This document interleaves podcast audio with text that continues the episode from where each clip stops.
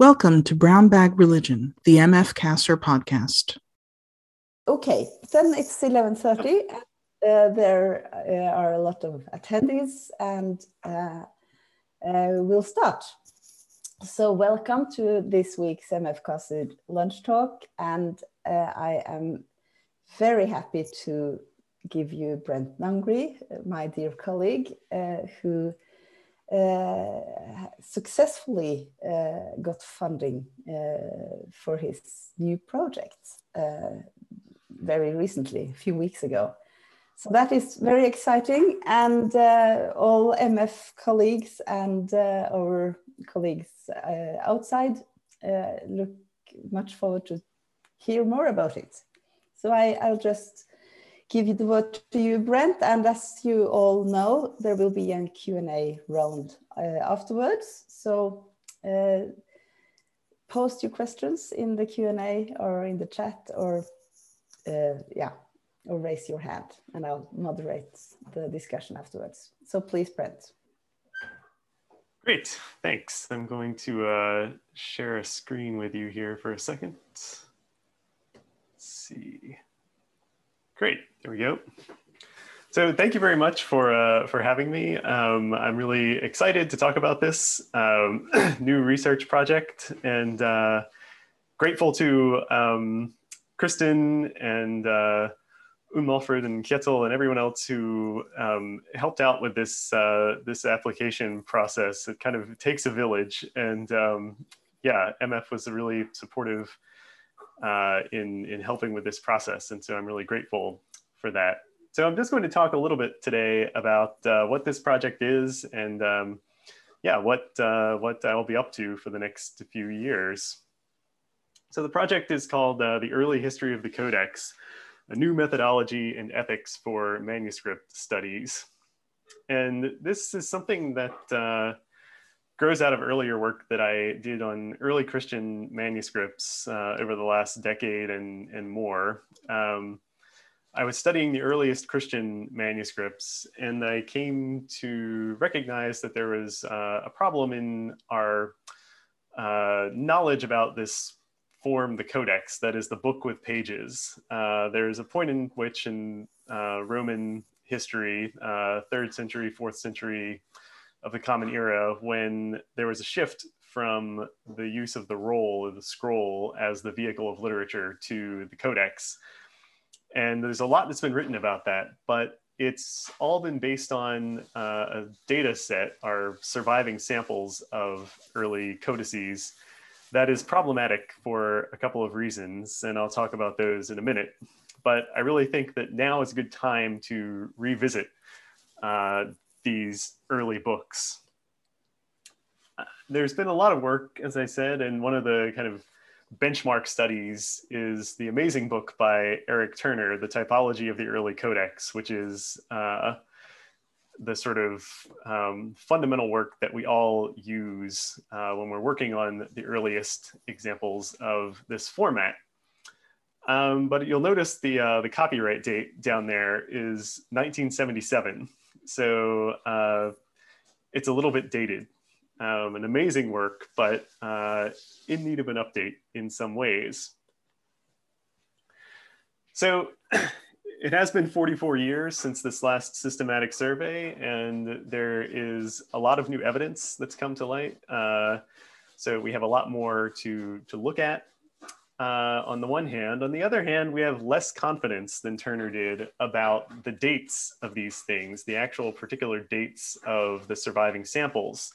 And again, I'll talk more about that uh, in a few minutes. And we've also seen in the last uh, 10 or 15 years, especially, a kind of convergence of different disciplines. People who are interested in the history of the book, uh, papyrologists, that is, people who study uh, the materials, particularly that have been found in uh, Egypt in the last century, the very fragmentary materials.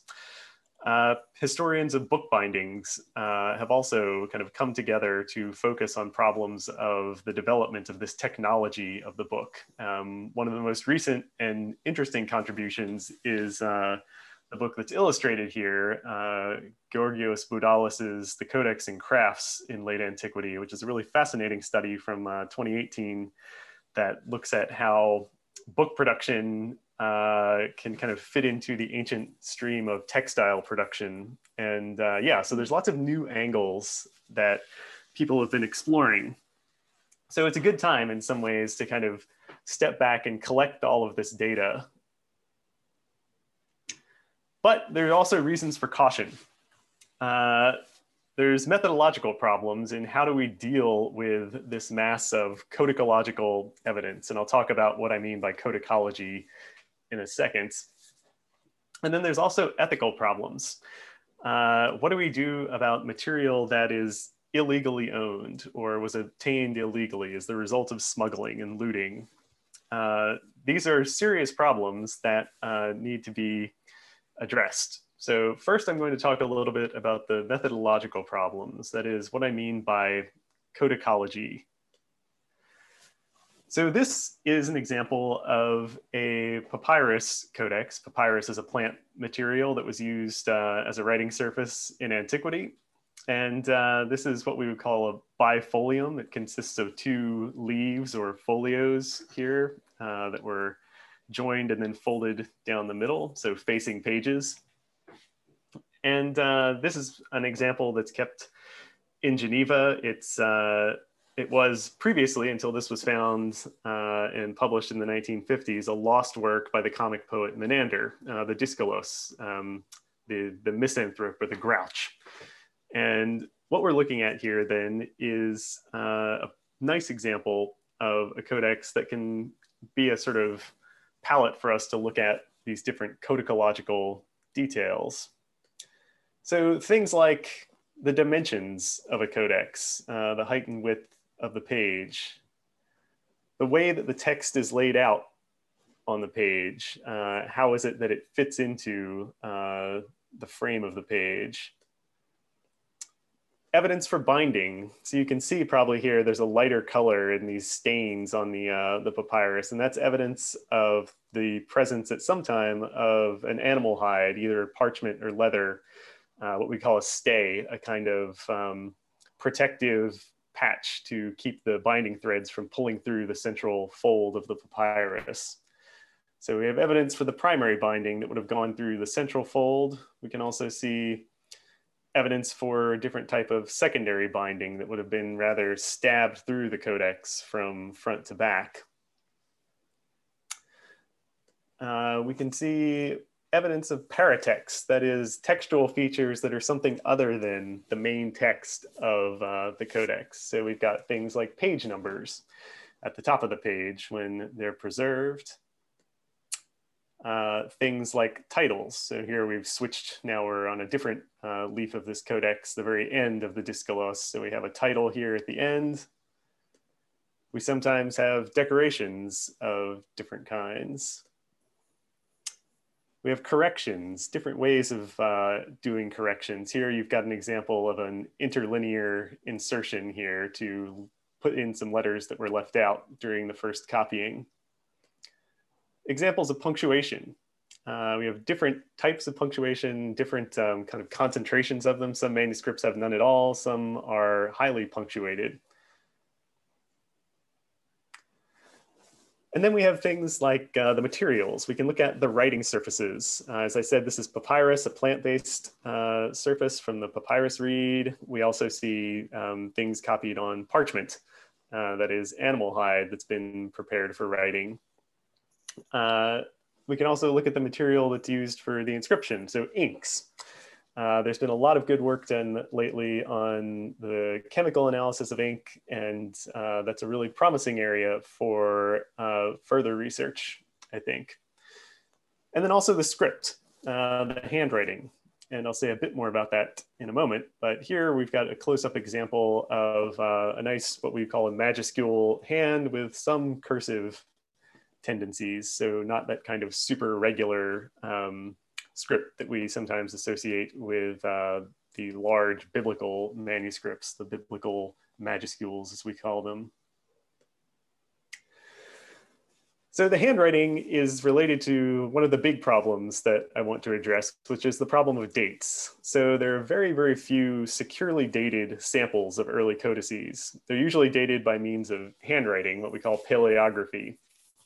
And this is a, an inexact science, uh, to put it mildly.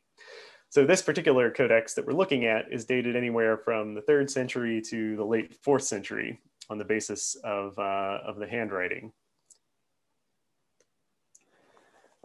So what do we do with all this information? Uh, what I'm aiming to do in the project is to organize all of these descriptive details into uh, a searchable database so that you could be able to search by any of these criteria. So if you wanted to find all the books that are a particular format, a particular height, a particular uh, that use a particular script, that uh, use a particular paratextual feature, that this should ideally be uh, searchable and easily um, obtainable. So that's uh, one thing we want to do. We also want to address the problem of insecure dates by carrying out radiocarbon analysis. Uh, but this raises some legal and ethical issues. So a large but uncertain percentage of uh, our surviving fragments and uh, codices were illegally removed from their source countries. That's just a fact. And the study and publication of these books enhances their value on the antiquities market uh, and stimulates the growth of that market as uh, studies shown. And this really is a serious problem uh, in source countries like Egypt. Um, there are examples in recent years of the kind of looting that takes place, uh, of guards being killed guarding archaeological sites that are uh, being looted. So it really is uh, a problem that we need to come to terms with. Now, there's been some effort to do this kind of thing, uh, starting in 1970 at the international level with uh, the UNESCO Convention on uh, means of prohibiting and preventing the illicit import, export, and transfer of ownership of cultural property. And you often see this date, 1970, uh, as a kind of benchmark year for these issues, but it's not quite so simple. Uh, the convention itself went into force for its signatories in 1972, but then different countries have either accepted or ratified this convention at different times. The US did it in 1983 uh, and Norway only in 2007. So it's not quite so simple as just saying, well, 1970, anything that has a record of existence uh, in a private collection before 1970 is okay. It's a little trickier than that. And one of the problems is also laws in source countries. So we're talking with UNESCO about international uh, rules, which basically call on countries to enforce each other's existing cultural heritage laws. But Egypt, for example, has had a prohibition on antiquities uh, leaving the country in an unauthorized way since uh, 1951.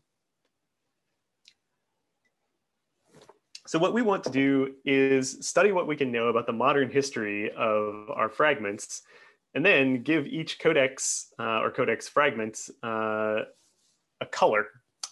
Basically, green will be for those that are known to have been acquired legally from the source country. Blue are those that are known to have been acquired before the 1970 UNESCO convention, but not known to have been legally removed from the source country. Yellow are those that are not known to have been acquired before 1970. And then red are those that we know or we strongly suspect are uh, smuggled from the source country after 1970. So the codex containing the, the famous Gospel of Judas would be an example there. And we want to focus our more in-depth study then specifically on the green category, the things that we know that were acquired legally from the source country.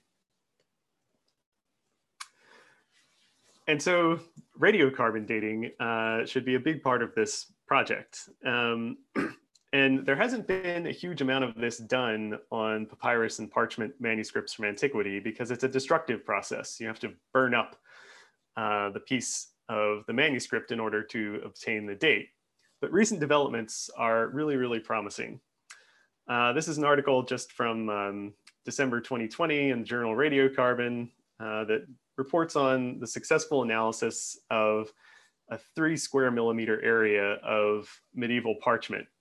So what are we talking about with three square millimeters? So this is one of our office keys and three square millimeters will fit in the small hole in the office key.